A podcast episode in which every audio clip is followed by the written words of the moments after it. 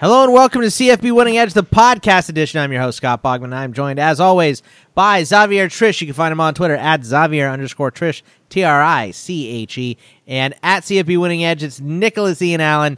Nick, how was your week 12? 13. It was. I did it uh, again. I did it again. I do it every time. I'm one week off. It's because I record my NFL show right before this one. That's why. So, sorry. No worries. Can't, can't believe I did it again. But anyway, how was your week 13? It was good. It was good. It was, uh, you know, a little bit of a, a light slate from a uh, great games perspective, I guess. You know, coming into it, didn't have a whole lot of hype. Uh, nothing compared really to, to this week and next week. Obviously, uh, championship games on the horizon, big rivalry games this week, and we've got five ranked matchups this week, which is the most I remember uh, all season. So that's uh, ending on a high note from a just pure excitement standpoint. But uh, as far as last week goes, it, it was. Um, you know, solid overall. We got a, a big upset. Oregon got knocked off. Uh, pretty exciting. Helped clear some things up, maybe uh, in the uh, you know the the Pac-12 race, whether or not they'll be able to to make it into the uh, actual playoff conversation. Um, but uh, yeah, I mean, it, it was a good week, strong week. Uh, kind of sad that we're coming to a close here. I know this is the last uh, full slate weekend, Xavier. How do you feel about that?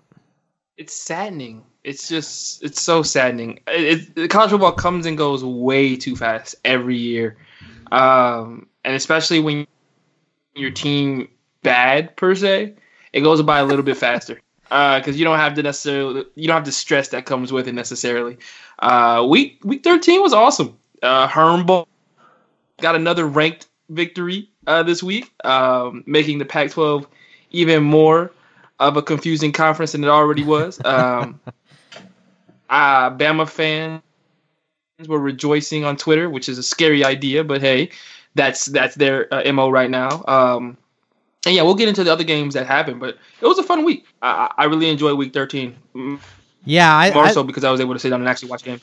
I thought, oh yeah, of course, you know, uh, no class. Uh, I I think that um, uh, Ohio State and Penn State was kind of a boring mm-hmm. game, but it was like Penn State was in it, so you couldn't really like you couldn't flip away from it. It was never one of those where it was okay, you know uh, this game is in the bag. Let let's just right. go watch something else because they kept it close enough, but it was mm-hmm. kind of grinding.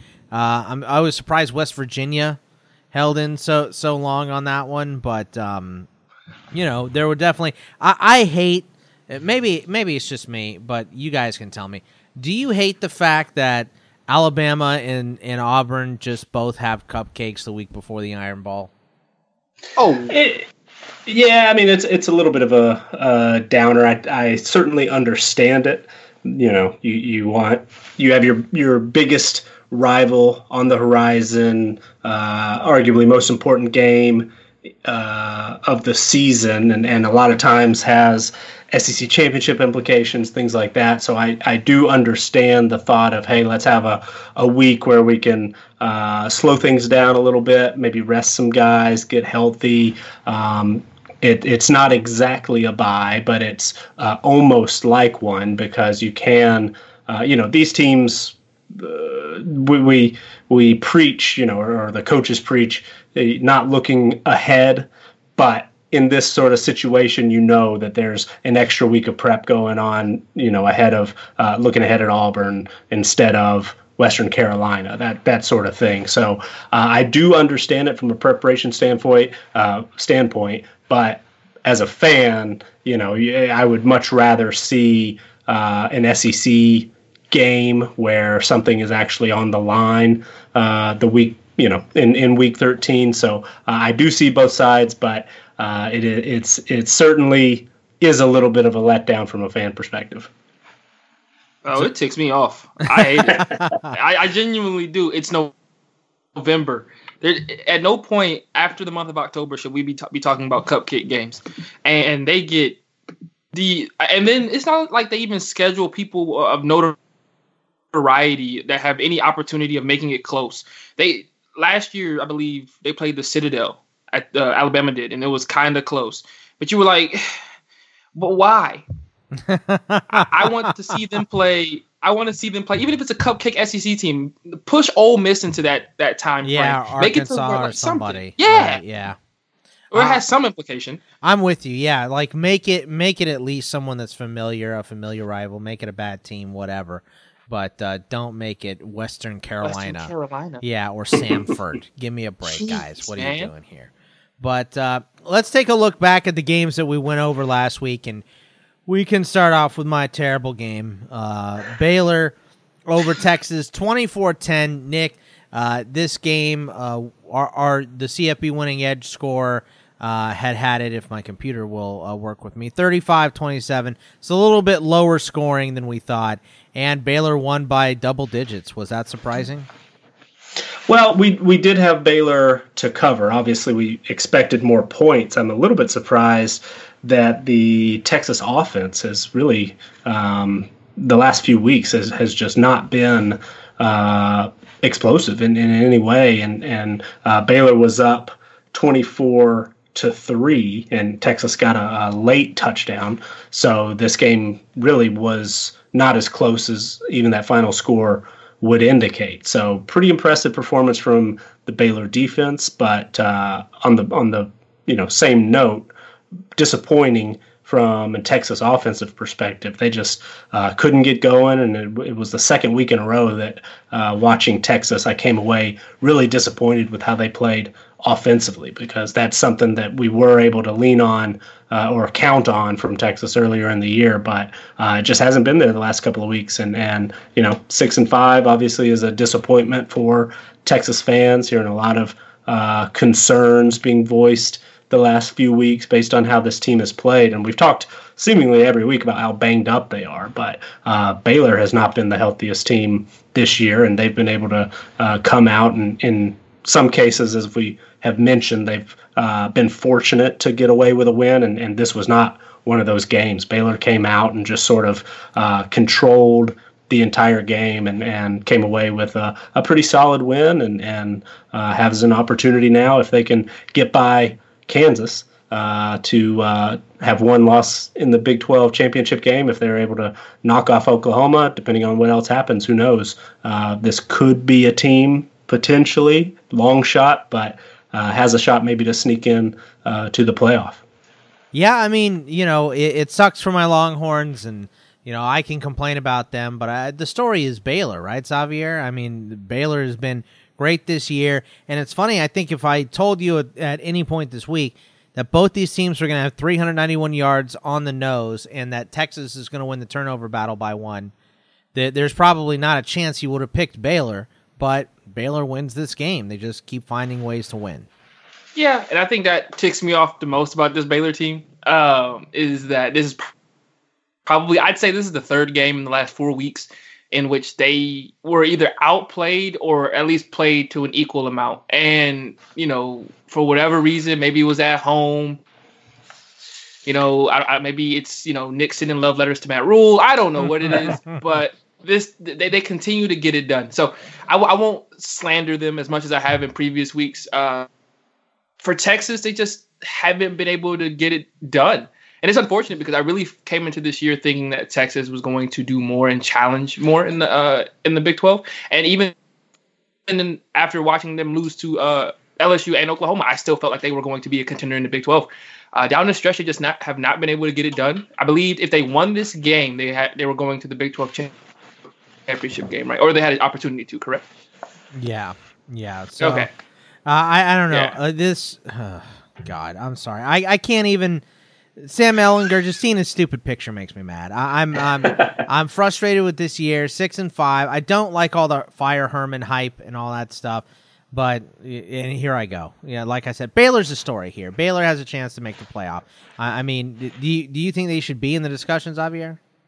Absolutely not. Um, you're you're ranked 14, and unless like unless they steamroll Oklahoma in the in the Big 12 championship game, there's really nothing you can say. They have only had one ranked team on their schedule. It was Texas. Uh, it was Oklahoma, and they lost every other game. And, and they haven't been winning impressively either. They don't even get the you know the 40 point blowouts that you need with their strength of schedule to make a mark and make a uh, case for the playoff. Um, like I said, unless they steamroll Oklahoma in the Big 12 championship game by you know by the score we all thought was going to happen when they played them earlier this year, then I don't see them having any case whatsoever, uh, even as possibly a one loss champion uh, conference champion.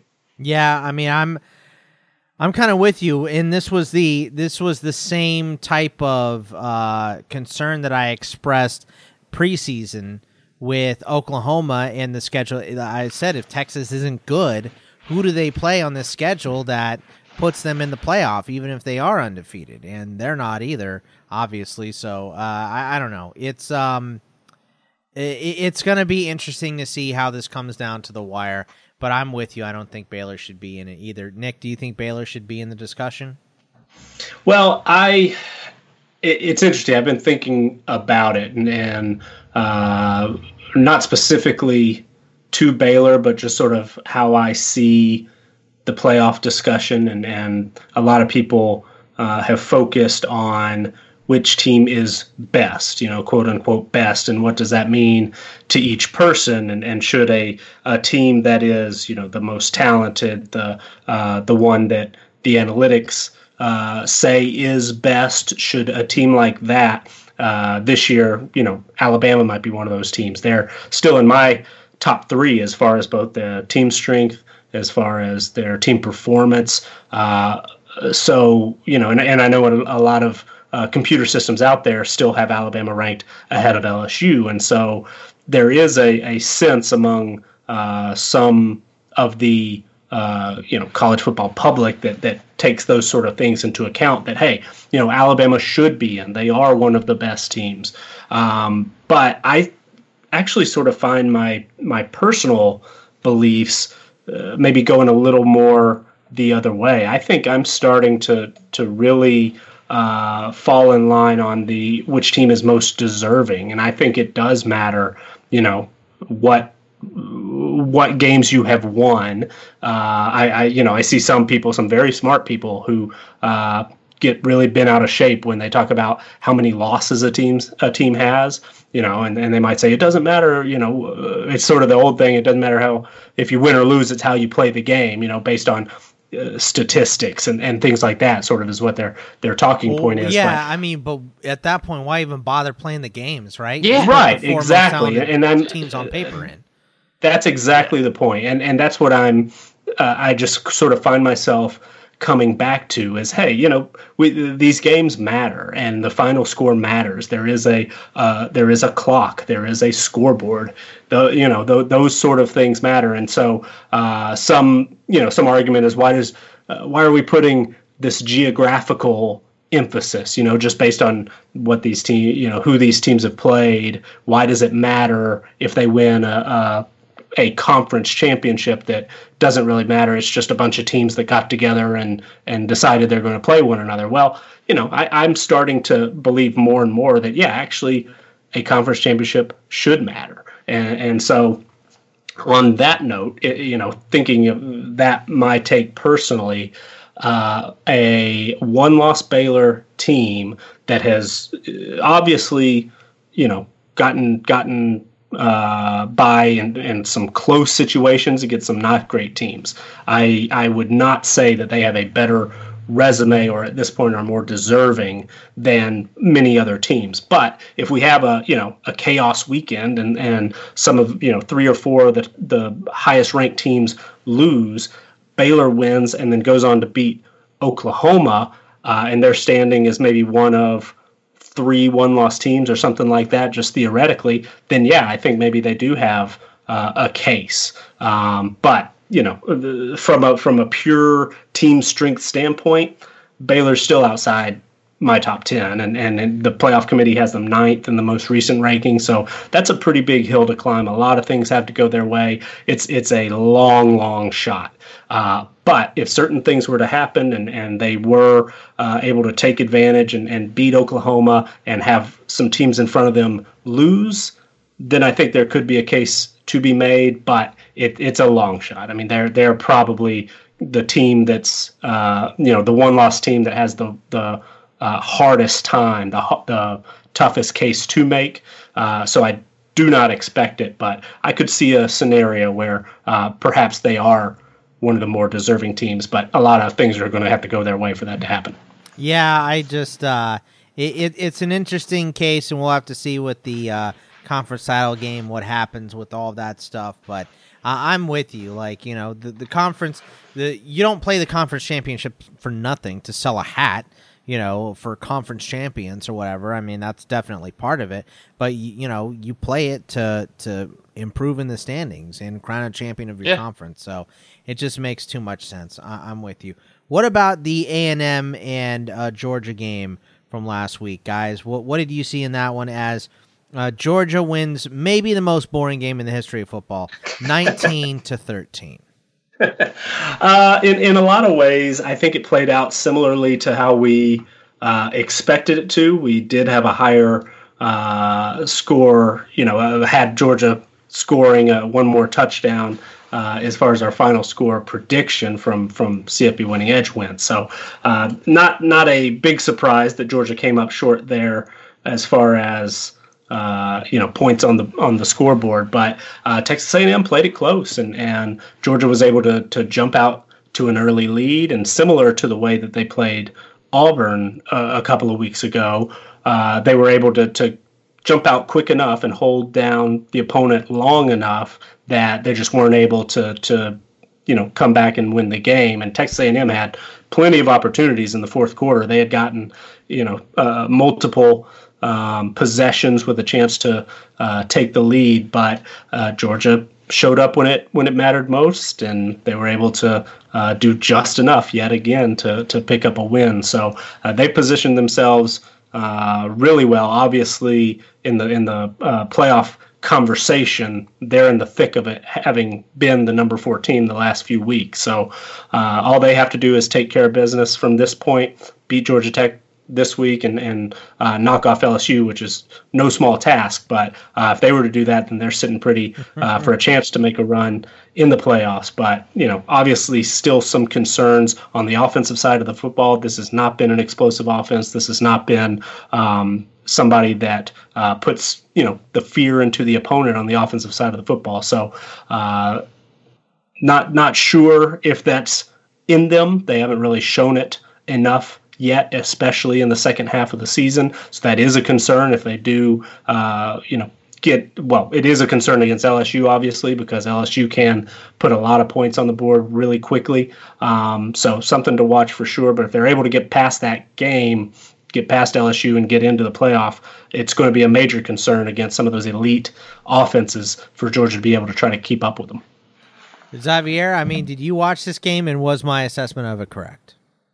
oh yeah, it, it definitely was boring. It was if you're an old fashioned SEC fan, you probably were were salivating because uh, this is exactly how you grew up watching football. Uh, but it, it, it, was a rather boring game. But it, it, continues the narrative that Georgia's had all year, which is their defense is impeccable. This is the. I think they, they have yet to give up 20 points to an offense all season.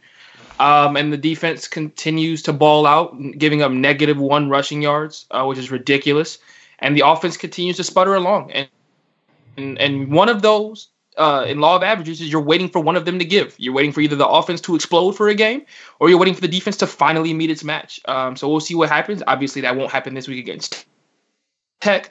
Uh, but uh, the SEC championship game obviously is a circle. Um, you're playing one of the best offenses in the country against one of the best defenses in the country, and uh, something's got to give in that game.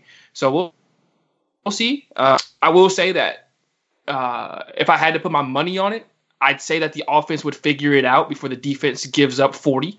Uh, it's just simply because I feel like the offense, especially this week, we're just missing open passes. Fromm just was not on it. Uh, luckily for him, the running game was, and uh, they were able to walk away with a victory. Yeah, it was. Uh, I mean, you know, not it's an important game because uh, they they had to win it to kind of keep pace here and right. they have given up 21 time, and that was when in the loss, 20 to 17, they lost to South Carolina. So and and some of that was a South Carolina pick six. pick six. Yeah. Mm-hmm. uh, not uh, not surprising. Georgia, a very very good team, and uh, I don't know. I I think um, it's going to be tough for them to get into the playoff. Though they're in it right now. Obviously, you control your destiny. You just beat LSU, but I don't. I don't think that's going to happen. We'll, we'll talk about that when we get to it, though. Uh, and then the last game that we went over last week because of the shortness of the week and the matchups weren't great and all that good stuff. But Ohio State and Penn State. Ohio State wins 28-17 here, Nick. Well, what did you see in this one?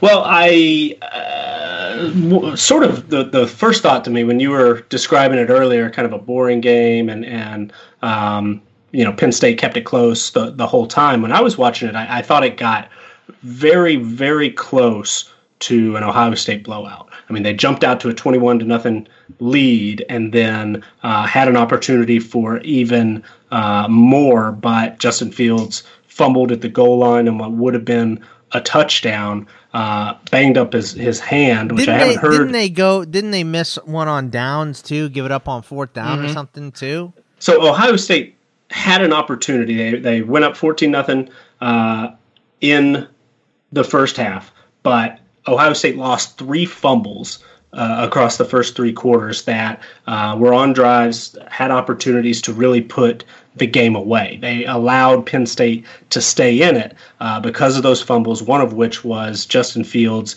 at the goal line, fumbled on his way in, uh, just you know inches from uh, potentially you know the dagger to put the game away, and then on that same play banged up his hand. It, it, was one of two times I noticed that that he was uh, really favoring his hand, took a hard hit. Uh, so that's something I think to watch. We'll get into later. Is is he actually uh, going to be healthy enough this week? Because you know it, it's difficult to to grip the ball, throw the ball, all those sort of things, and and um, they just sort of allowed Penn State to stay in it long enough to to make it a game. Penn State did have an opportunity to go down and and uh, take a lead, but the Ohio State defense, which statistically is the best in the nation, uh, was able to to rise up and and keep them at bay. But uh, it was good to see Ohio State get tested.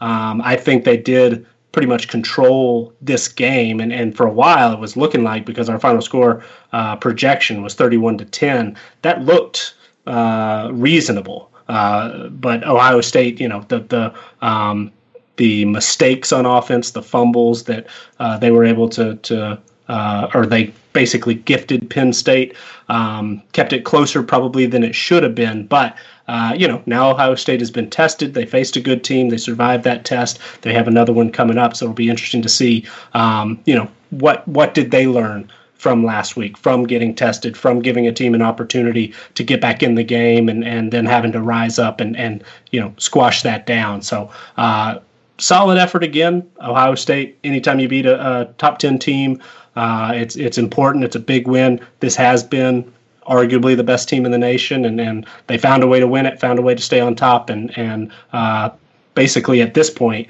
it seems that they might even have uh, a gimme if they were to lose to Michigan or if they were to lose in the Big Ten championship game. Uh, a lot of scenarios would suggest that they probably still get in the playoff just based on how well they played all year. So they put themselves in position to be successful no matter what, and uh, you know a, a big win, important win.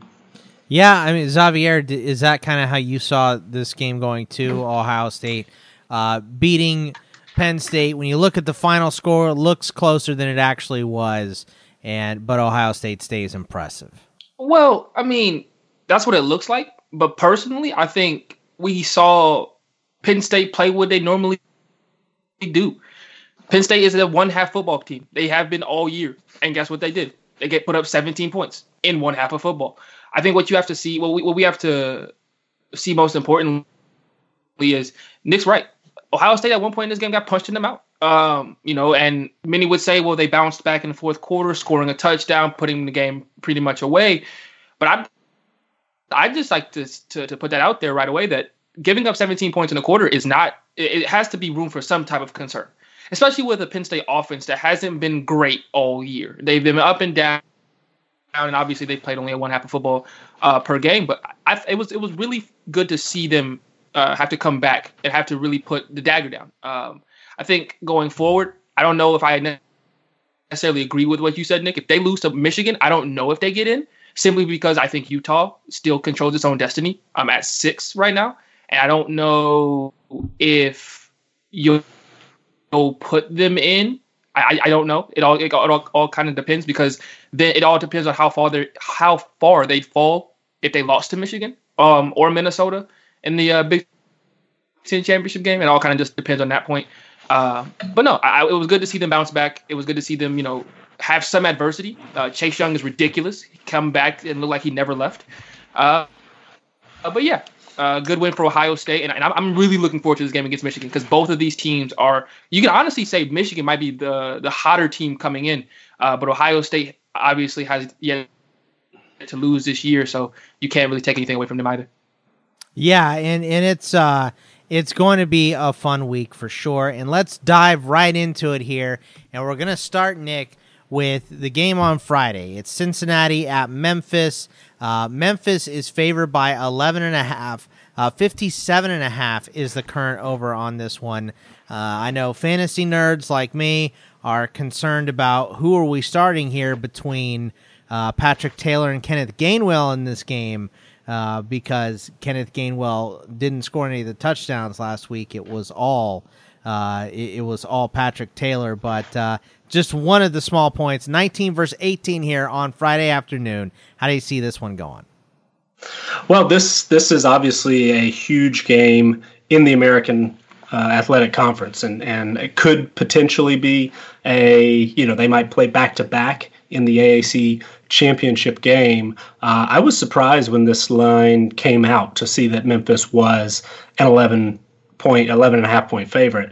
Uh, our numbers see it as, as closer, about a, a touchdown difference between the two. And uh, really, our numbers for the most part have been uh, kind of kind of low on Cincinnati all year. I, I uh, made some Cincinnati fans mad in the preseason. Uh, I, I, posted our preseason one through one thirty. Uh, we published it through fansided.com and had a write up for each team. And Cincinnati, really just the way our preseason projections went, uh, we saw them taking a, a, big step back from 2018, and and they returned a lot of production on both sides of the football, but they played a tougher schedule um, and uh, just a, a, had a lot of opportunities for toss-up games, and so they were in our uh, 50s preseason, and, and we actually had them projected, I think, to uh, basically finish 500, and, and they have completely um, just just you know showed up proved us wrong on, on that. Cincinnati has been excellent. They have uh, slowed down however offensively in recent weeks.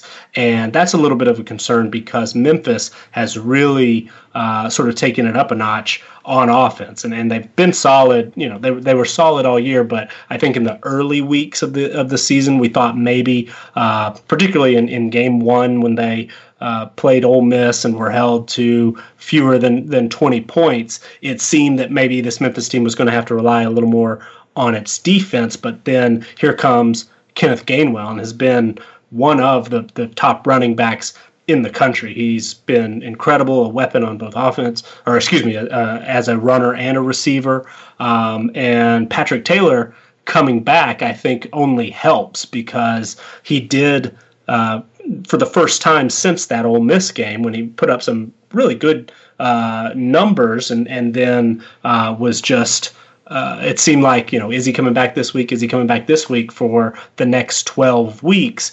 Uh, he finally uh, saw a little bit of action two weeks ago, but last week was the first time we've really seen him get some extended carries, and the two uh, basically split. And and I think for Memphis as a whole, that's a good thing because when you've got two dynamic running backs who can uh, hurt you in a variety of ways. You know, two is better than one, and, and one was already really, really good. So um, this is Memphis has been uh, one of uh, they are our highest rated uh, group of five team already, just from a, a team strength perspective. They are loaded at the offensive skill positions. They played good defenses t- at times as well. Cincinnati is is still very good. They've they've played really well under Luke Fickell. They've uh, they ranked 28th in team performance. They've been outgaining their opponents. Uh, they only rank 53rd in net yards per play, but they're still outgaining their opponents by by about half a yard. But Memphis has has really been one of the elite teams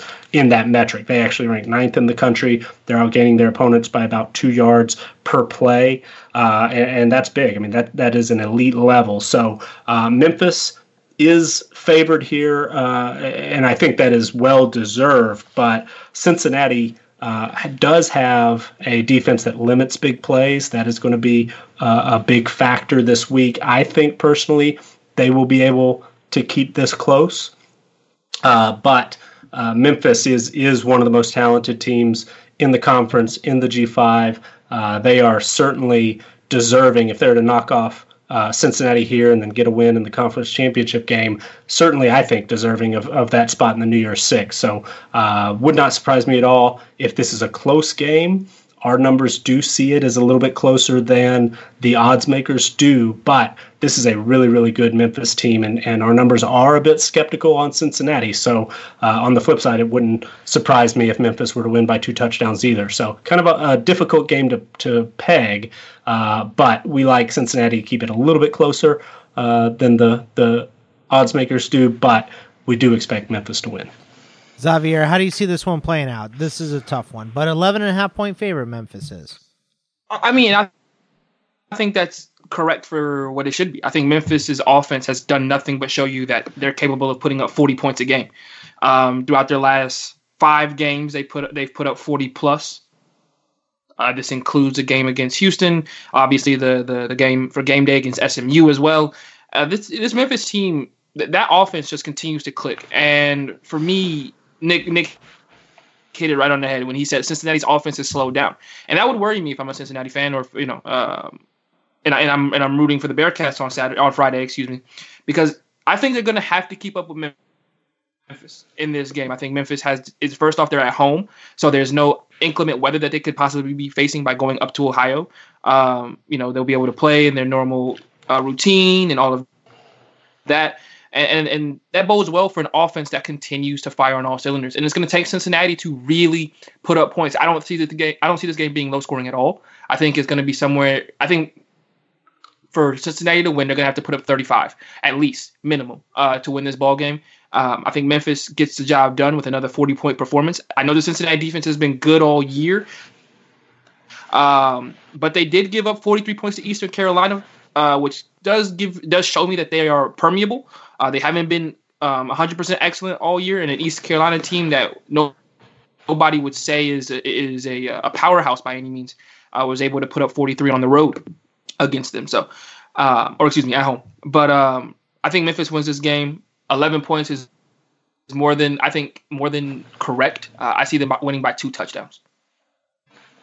All right, well, let's go over to the biggest one of the week. The biggest one. I mean I, don't know that it has the luster uh, of the rivalry that it always has, Ohio State and Michigan, but a lot on the line again this year. Ohio State on the road against Michigan. Ohio State is a nine point favorite in this game. 49 and a half points is the over here. And I think what I was reading is it's been seven Ohio State wins in a row and mm-hmm. Michigan has won three times since 2000. Nick, so this um, this is not really as big of a rivalry. When you win 16 out of 19 times, you know it's not really a rivalry that much anymore. It's more of a um, you know Michigan has to come in kind of hanging their head as far as the matchup goes. Uh, I think they got blown out last year, and two years ago was the one with the weird call at the end, right? Was, yeah, the the yeah. JT Barrett. Yes. Uh, yeah. First getting, down. You know, did he get the first down? Right. Mm-hmm. Yeah. Yeah. Uh, so, it, so th- this one, this one's going to be a lot of fun to watch. But how do you see it playing out? I, I do think it'll be fun to watch, and, and it's a little bit unfortunate looking back that Michigan, um, you know, stumbled so badly against Wisconsin and and then uh, lost to Penn State, and and right.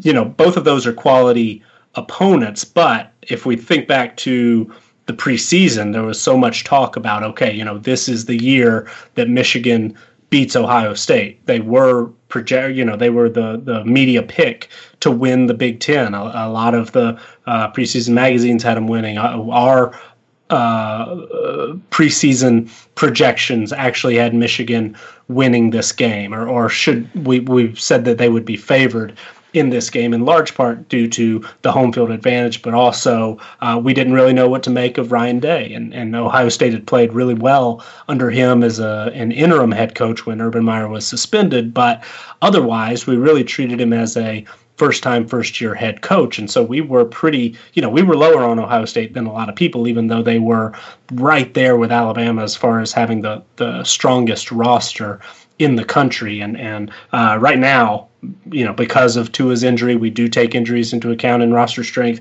Uh, Ohio State is number one.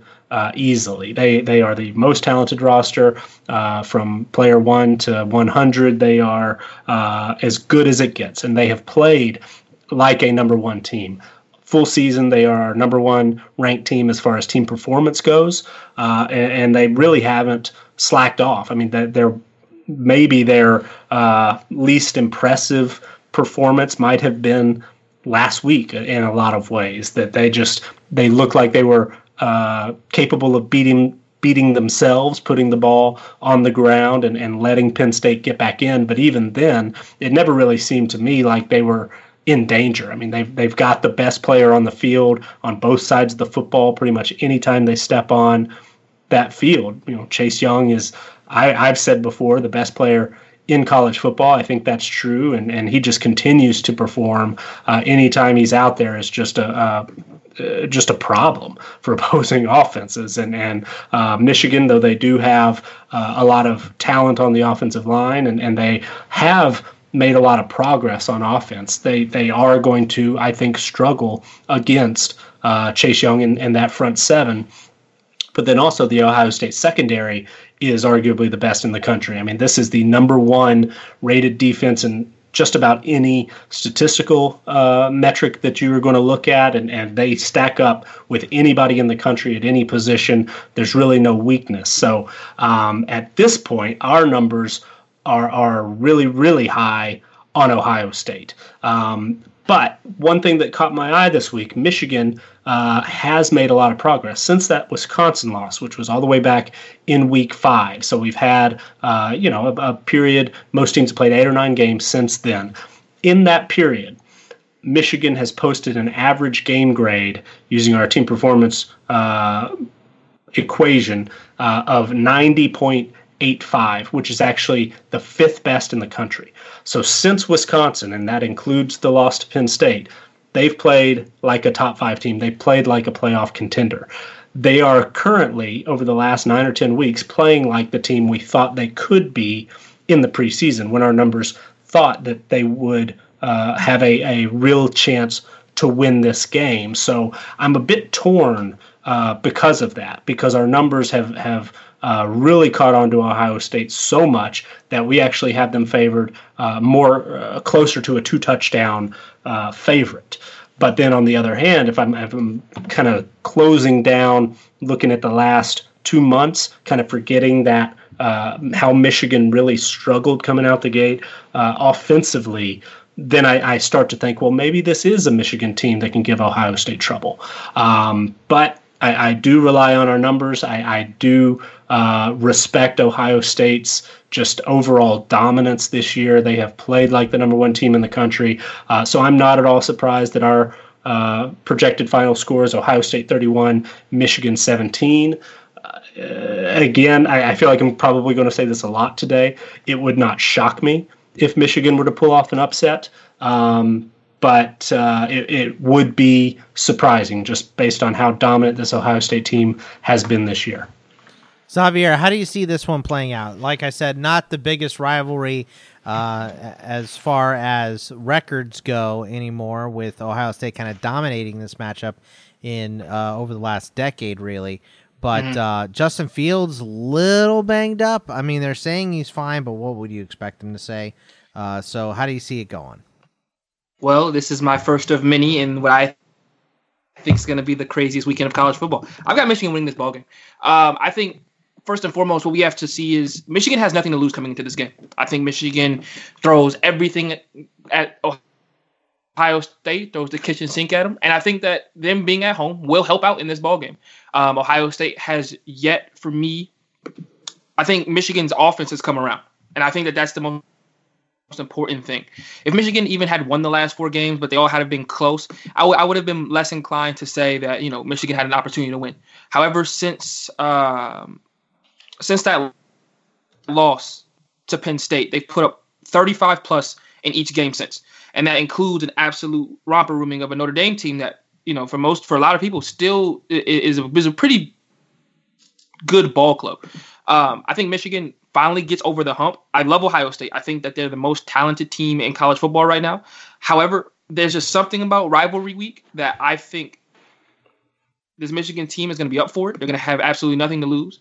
And I think Ohio State, you know, you're right. Justin Fields is a little banged up. That might come into it. Um, I don't know what the weather's going to be like, but if it's a, another wet day with an injured hand, how does that affect his ability to run how does that affect his ability to throw? Uh, I think what makes Justin Fields so great is his ability to leave the pocket. But if he's scared to leave the pocket simply because because he's scared to run with the ball in that hand and he can't switch hands, uh, how does that uh, favor that favors Michigan? Um, and I think that Michigan gets over the hump for for the first time in you know the Harbaugh era. He he gets a W against his the most hated rivals um, in the Big Ten for them.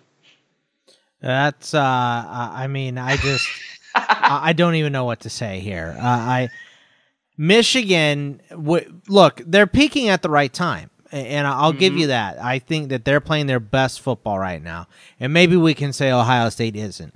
But I just don't think that Michigan at their peak can beat, uh, you know, this Ohio State team not even at their peak. I think what has to happen is Fields has to leave the game for Michigan to have a real well, chance. And that could happen. He's already a little banged up. So I was gonna say we saw an Arizona State team beat a, a, a quarterback who's probably going to go top 10 in this year's draft this past weekend and probably had no business doing it. So I mean, I don't I mean, think I, that Justin Herbert's going in the top ten after that game. So we'll see. Uh, but uh, he he has he has to play a lot better than he did in that one. But uh, uh I'm uh, I love I love that you're predicting it. I just I can't I can't get on that boat with you because I think you've drilled a hole in it. So no, thank you. um, Alabama and Auburn, Nick in the Iron Bowl. Alabama favored only by three and a half points, obviously because no Tua. We got Mac Jones in his first road start ever. Fifty points is the over in this one.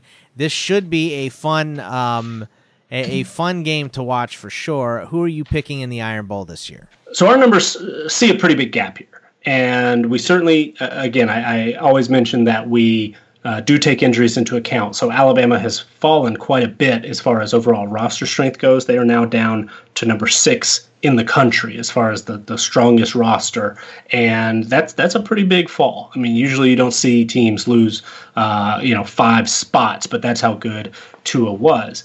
Nevertheless, we do have Alabama favored by double digits. And that concerns me a little because I was uh, quite surprised that this number opened about three and it's it's gone up to uh, four at one point, but then it has come back down to three and a half. So um, it makes me a little bit nervous that it's that close because I think Alabama though they are banged up, obviously at, at quarterback, but they've suffered uh, some key injuries on uh, the defensive line. Uh, they've had uh, wide receivers in and out of the lineup a couple of times this year, uh, so it does it does concern me a little bit. And I know Auburn is a very difficult place to play. I know they've got one of the top, most talented defenses in the country. So, uh, and and also I remember we had this same conversation uh, talking about Alabama and LSU. We had Alabama as a, a pretty heavy favorite, differed uh, quite a bit with what the odds makers uh, had to say, and and obviously we got that one wrong. So,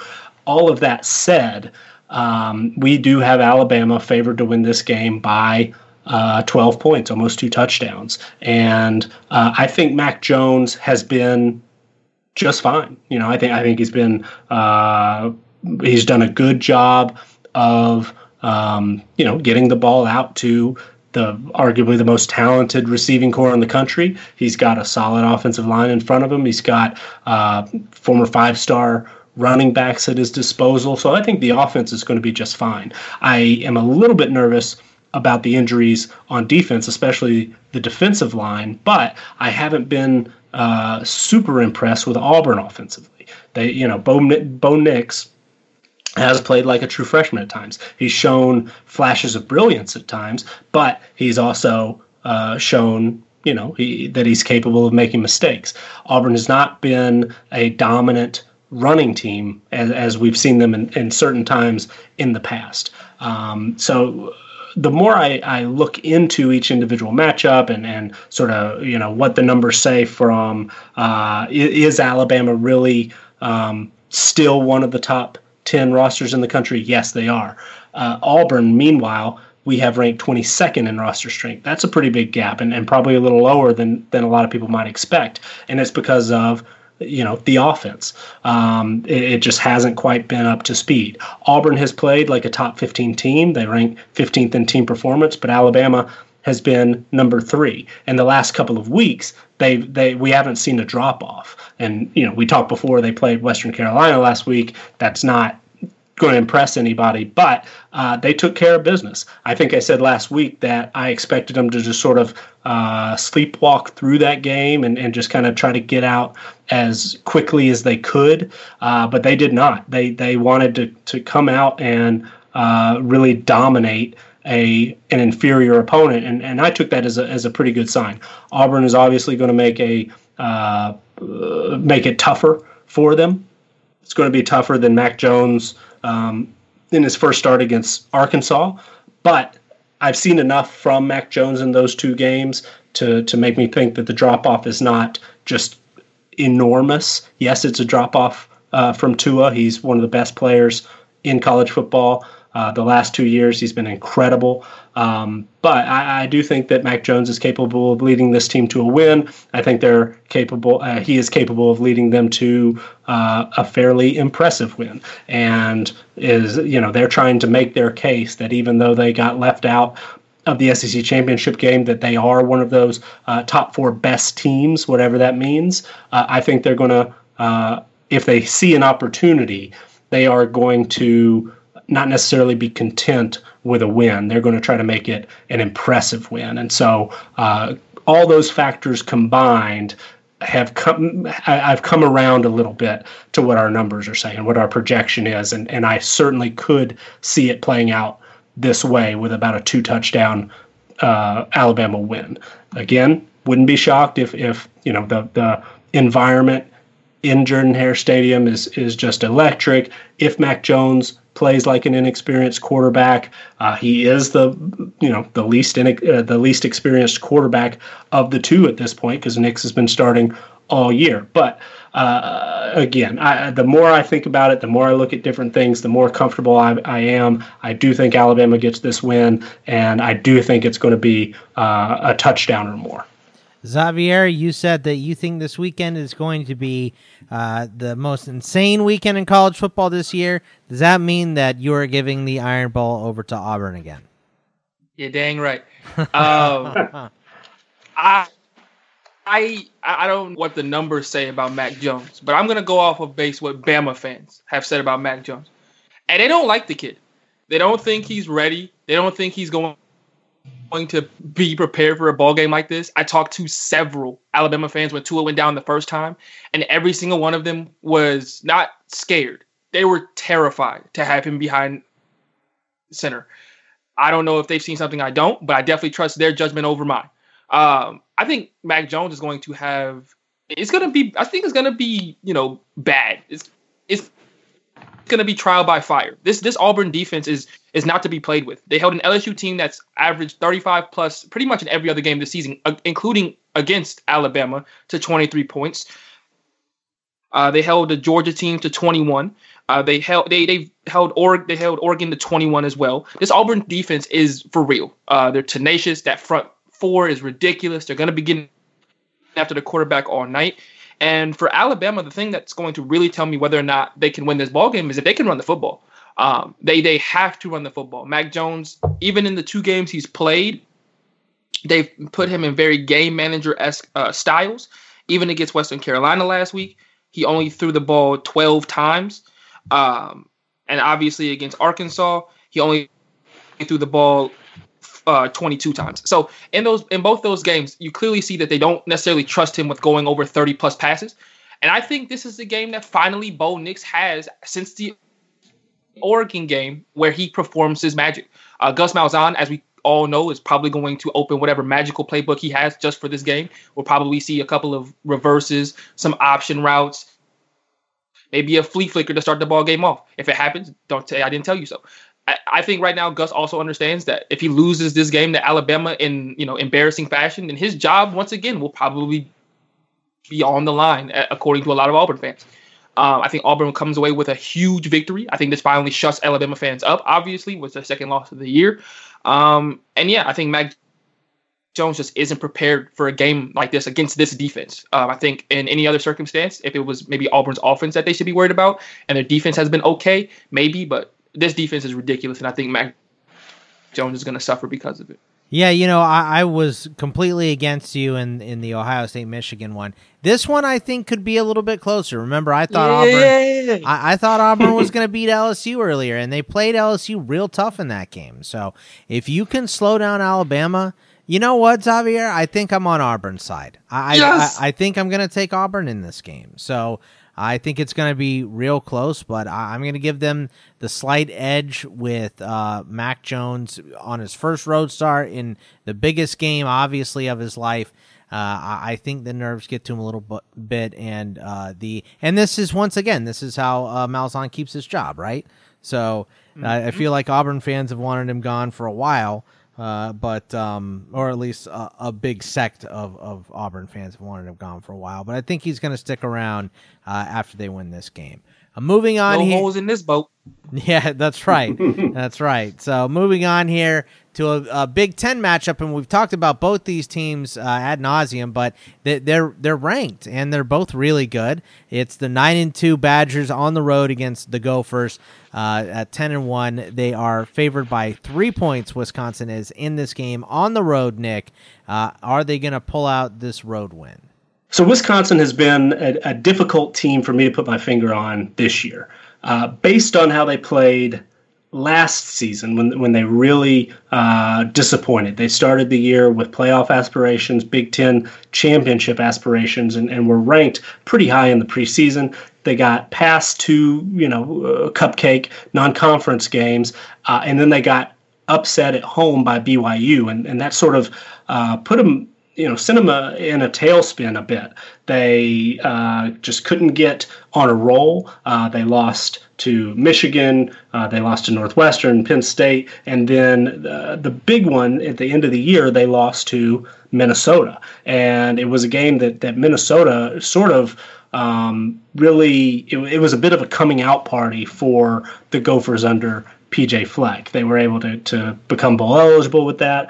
Um, they were able to, to carry that momentum um, into the bowl season, pick up a big win, and then obviously we have seen what has happened this year. Um, Minnesota has played very, very well. They have uh, posted the uh, number 18 team performance rating this season. PJ Fleck has worked his way into the top 20 in our head coach ratings. Uh, they have outgained their opponents by about a yard and a half on uh, net as far as net yards per play, which is also in the top 20. But Wisconsin has played like a top 10 team.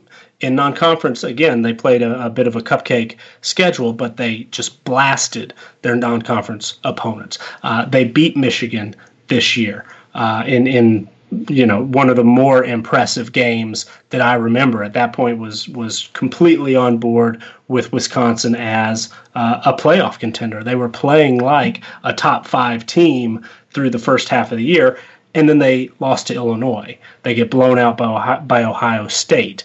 Uh, but since then, they they've uh, right, you know, they, they, they've gotten back and, and gotten uh, moving in the right direction heading into Minnesota. So this is a team that uh, comes in with a, a, bit of a roster strength edge over Minnesota. Um, like I said, they've, they've played uh, their number 10 in 10, uh, team performance. Uh, Paul Chryst is a top 25 head coach according to our ratings. So um, they, they've been a team that uh, you know, is worthy of their record. This has been a big bounce back year for them. Um, uh, you know, the the uh, Big Ten West is on the line, and they want revenge. This is a revenge spot. So uh, I understand why Wisconsin is favored, but on the other hand, Minnesota uh, playing at home, where we saw uh, a bit of, of uh, what that home field atmosphere can be against Penn State earlier this year. This is uh, a big rival. Um, uh, uh, the Big Ten West is on the line for them as well. They've been excellent on offense, and, and that was a, a question of mine coming in. Uh, we had Minnesota in the mid 40s, mid to, to back 40s. Um, in the preseason. And and a big part of my concern was the quarterback position. I didn't really believe in Tanner Morgan. He wasn't even projected to be the starter until Zack Annexstad uh, went out. But he has been uh, incredible in a lot of ways. They haven't asked him to do too much. He's just getting the ball to his playmakers, and, and they have one of the best wide receiver duos in the Big Ten, if not the best, uh, in Tyler Johnson and Rashod Bateman. They've got a lot of depth at running back. The offensive line has improved dramatically, and Tanner Morgan has has really played his way into uh, being one of the more productive passers in the Big Ten. He actually uh, ranks sixth in the country in passer rating, and he ranks fifth in yards per attempt, which uh, is probably one of the more shocking things that I've seen all year. Is just how well he has played. He has uh, been very, very accurate, and he's really led this team. Uh, they have grown tremendously over the course of the year offensively. They are a dangerous uh, offensive team. Wisconsin looked really, really dangerous offensively early in the year. Then during that you know two game losing streak started to hiccup a little bit. Uh, they rely really heavily on one guy, Jonathan Taylor. They have shown uh, Quintez Cephus his his uh, reemergence as a receiver has been big for them. He's had some big games. Uh, Jack Coan has played well a lot of the year, but he has not been as consistent uh, a bit surprising to me, has not been as consistent as Tanner Morgan. So taking that into account, taking the home field into account, and then I was a little bit surprised to see that our numbers actually have Minnesota as a slight favorite. They're about uh, a, a, little less than half of a point favorite. And a big part of that is the two and a half points they get for home field advantage. But I do think that that's going to be a factor. Weather is going to be a factor. Um, I, am not sure exactly how bad it's going to be, but just before we got on, I saw uh, a report about some uh, pretty heavy re- uh, weather headed in to Minneapolis. So that can always make funny things happen. But uh, at this point, see a pretty low scoring game. Our final score projection is uh, 21 20, with Minnesota getting uh, a, a slight upset win. All right, Xavier, how do you see this one playing out? I mean, Nick said possibly some weather. I don't know. I feel like this is a. I feel like Wisconsin has gotten back on track, and uh, yeah, know, uh, that's how I kind of feel about this game. But uh, I don't. I don't know. What are your thoughts? That's exactly where I was going. I think Wisconsin wins this ball game. Uh, Nick, to kind of go to your weather aspect, it's going to be 88%, 90% precipitation uh, possibilities on Saturday, uh, with rain and snow in the forecast for Minneapolis, uh, with a high of 37. Uh, that oh, that almost completely solidified my argument for Wisconsin, as I think that Jonathan Taylor is going to have his, uh, barring the barring poss- the Big Ten championship game, his last best game for Wisconsin. I think he goes out there and rushes once again for another 200 yard performance, and Wisconsin defense shows up again. Uh, this is a defense that up until you know a couple of weeks ago, we really had them in in the the Ohio State game where they kind of got you know stomped into the ground. Wisconsin's defense has been impeccable all year. Uh, we, we they had those back-to-back losses to Illinois and Ohio State, and people kind of just forgot about Wisconsin. But what you can't forget about is you can't forget about a, a, defense that has been relatively great all year, barring the Ohio State game. That's the only game that they've given up 30 plus um, in all year. Um, when you look at that offense, it's obviously Jonathan Taylor and company. And I think what gives it to me more on Wisconsin side is that they have experience. I think going into the this game. Uh, the guys on that roster have been in big games um, all season. It seems like, especially with the way that they've been playing. Um, and I think they understand that they win this game, they get another shot at a, at a uh, Ohio State team that really embarrassed them on national television. Um, where Wisconsin, for a lot of people, were, were pretty much at the, at the peak of their powers. Um, although they had just come off that loss to Illinois, they have an opportunity right here to get revenge, uh, to win the Big Ten West and get that chance against Ohio State. um, in the Big Ten championship game, and I think that's going to drive them to a victory on the road. Um, I think the weather is going to come into the aspect, as we know, Minnesota's uh, passing game has been their deadliest part of their game um, in big games this year. And I think that with the weather, you know, if it's a torrential downpour or if there's snow, it's going to be harder for them to get going.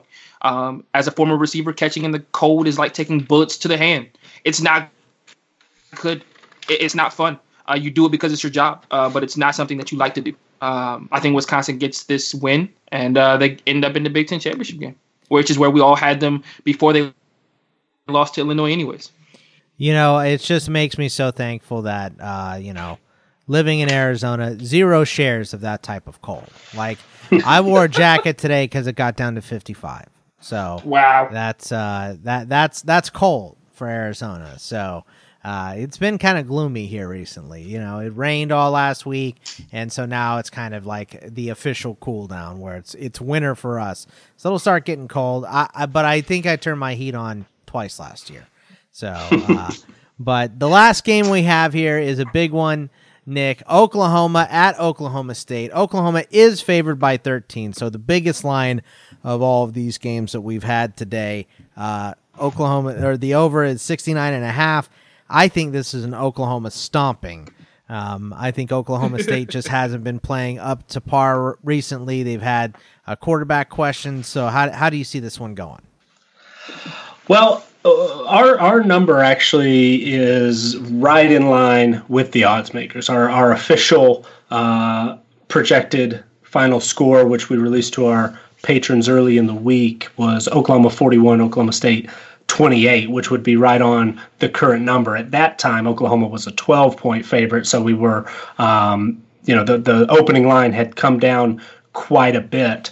Uh, we've been high on Oklahoma all year. They spent a lot of the season in our top five. I think they were number three, uh, basically, in, until they lost, and then they fall uh, fallen down into the five and six uh, range the last few weeks. But uh, they are a, a very, very explosive offense, one of the most fun uh, offenses that I've uh, watched this year.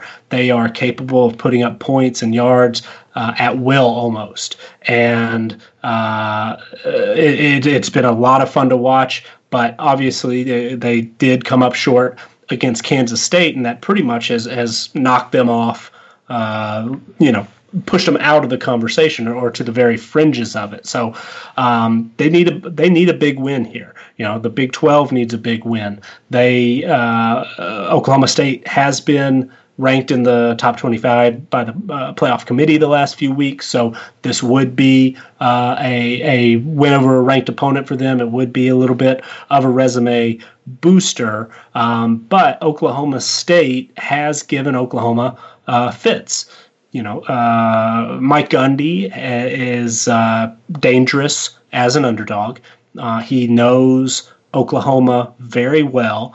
Uh, he has competed against Lincoln Riley several times, um, both when Riley was the offensive coordinator. Gundy, I'm sure, was uh, you know part of the defensive game planning for for those games, and then certainly uh, the two as head coaches very familiar with one another. So that familiarity makes me uh, start to tilt a little bit toward Oklahoma State, but then. Uh, I brought it up last week that uh, I did a study in the preseason about games where uh, opponents are less than 100 miles from one another. And this is one of those situations. Oklahoma uh, will travel fewer than 100 miles to Oklahoma State. So uh, just think about all the things that go into that. Their uh, their road trip, um, you know, it, it's a different type of road trip. It's going to feel a little bit more like a home game. They're probably going to stay in a familiar hotel the night before. Um, they, you know, it's not going to be uh, travel by uh, plane and, and all those sort of things. And this is something that that when I looked at it in the uh, preseason, the previous five years, the road team traveling fewer than 100 miles in one of these type of games uh, would cover the spread at over uh, 65% of the time. And that makes me a little more confident in Oklahoma. Uh, I, I, you know, rivalry games are, are always difficult. The home field advantage, you would think, would have an even bigger effect in a rivalry game. But according to, to these numbers, it really doesn't. So uh, that makes me think that, um, you know, maybe Oklahoma will go in and, and look to make a statement. You brought up the quarterback concern at Oklahoma State. Spencer Sanders had a hand injury. Uh, doesn't seem, uh, or he he is out of this game. I do believe. I think if he were to come back, I heard that, that maybe for the bowl game, but he should be out. Dru Brown, who looked decent last week, but uh, still was the backup for a reason, and so. Um, that gives Oklahoma a little bit of a uh, a boost. And would you believe it if I told you that Oklahoma uh, is number one in the Big 12 in total defense. That uh, came up in my uh, research this week, and, and total defense is obviously a flawed metric. Uh, you know, just the amount of yards you give up per game. Uh, they rank first in the Big 12. They actually rank second in yards allowed per play, which is uh, or excuse me, they rank third in yards allowed per play behind Baylor and Iowa State, which is uh, more indicative of how a, a, defense actually performs. But statistically speaking, you know, they, they've been a pretty good Big 12 defense this year. So uh, we saw Chuba Hubbard get, uh, you know, he, he slowed down a little bit last week. They are obviously going to be limited somewhat by uh, having Spencer Sanders on the sideline. They played without Tylan Wallace for the last half of the year, so this is not Oklahoma State uh, at its best. So, all of that said, uh, I am leaning personally a little bit more toward Oklahoma. I think this is a game they win. I do think it's a game that they could cover. But as I've said, I think four times already in the other four games would not shock me at all if, if uh, uh, especially a Mike Gundy coached Oklahoma State team makes this a, a very difficult task. Um, but I, I, really don't see an upset here. I think Oklahoma wins this game.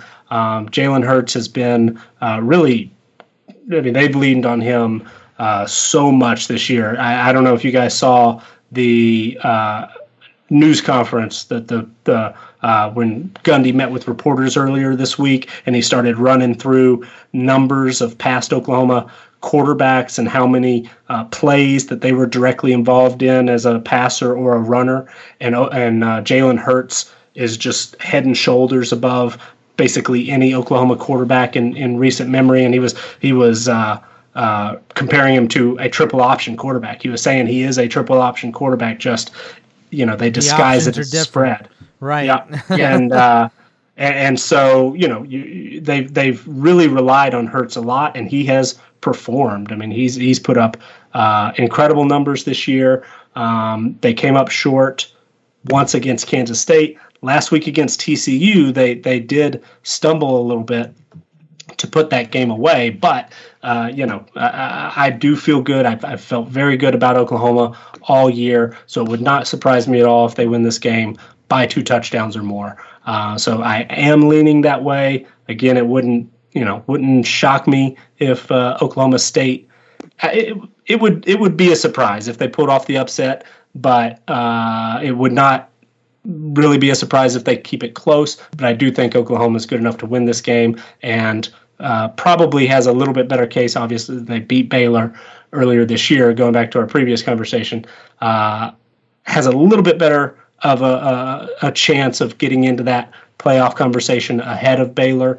Um, they would certainly have to take care of business in that game next week. But uh, I do think that there's a case to be made if somebody, you know, some of these upsets that Xavier's uh, predicting come to pass, I think Oklahoma has a, a, decent shot to get in there. And this is the last, you know, big game of the day. It's the only one in that primetime eight Eastern uh, window, so they'll know the results of of these earlier games. So I, I think that could potentially.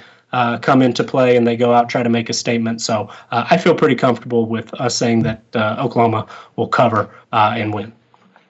Xavier, I mean, you made a lot of bold predictions today.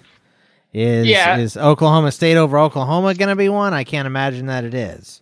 No, it's it's not. I'm, okay. I'm not that crazy. Um, um, however, I wouldn't be shocked if it happened. I just think that Oklahoma State, as Nick alluded to, is a little bit too beat up for me to go ahead and and make that bold prediction. if Oklahoma State was healthier, obviously, I think I would be more inclined to choose them. Tylan Wallace being healthy, their starting quarterback being in.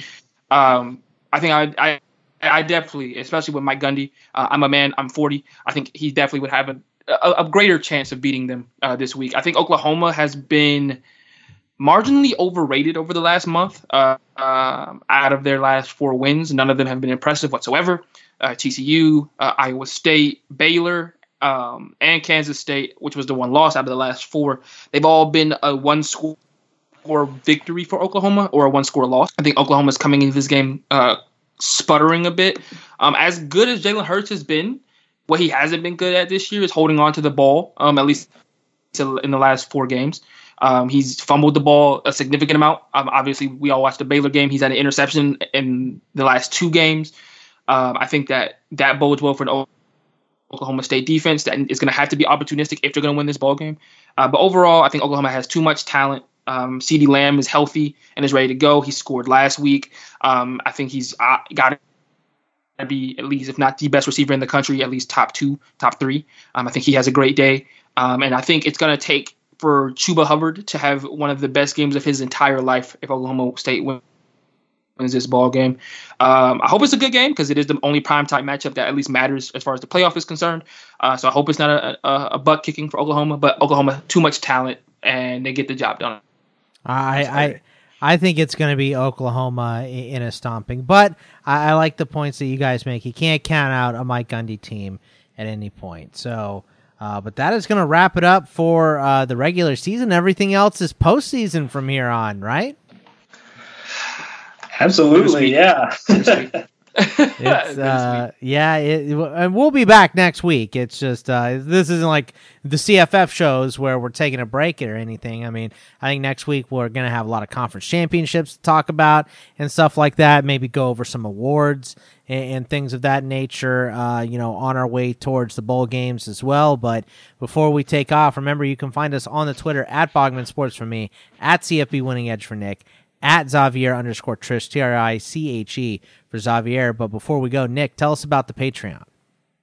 Yeah, and I, have I've been a little off today. I'm sure everybody has noticed out there, and, and I think part of what might be to blame is I've, I've already started to shift. I've got one eye on 2020 already, and and uh, that is uh, you know working for our patrons, trying to get our uh, FBS team profiles ready to go as soon as possible. Uh, so, so that I've, my uh, loyalties, unfortunately, have been a little bit uh, divided between 2019 and, and 2020. But I, I uh, am excited for the conference championships. I'm excited for the bowl season, and the big reason for that is last year we we absolutely uh, just cleaned up during the bowl games. So we we do have a little bit of time to you know to stop to to look at uh, certain things to really research. I'm excited about what we're going to be able to, to provide here on the pod for uh, the championship weeks and the bowl season. But uh, if you are interested, if you haven't joined us yet on Patreon,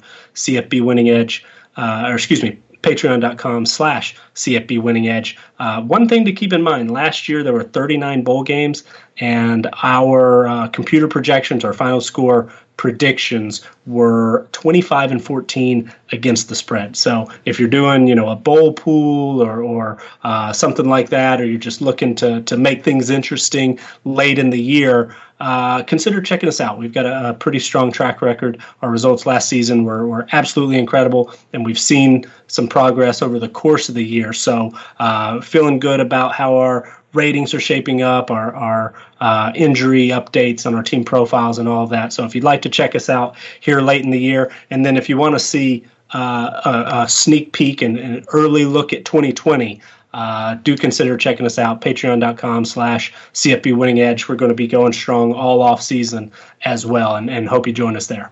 All right that's going to wrap it up uh, hope everyone has a great thanksgiving and good luck uh, with all of your bets this final week of the regular season. Take it easy everybody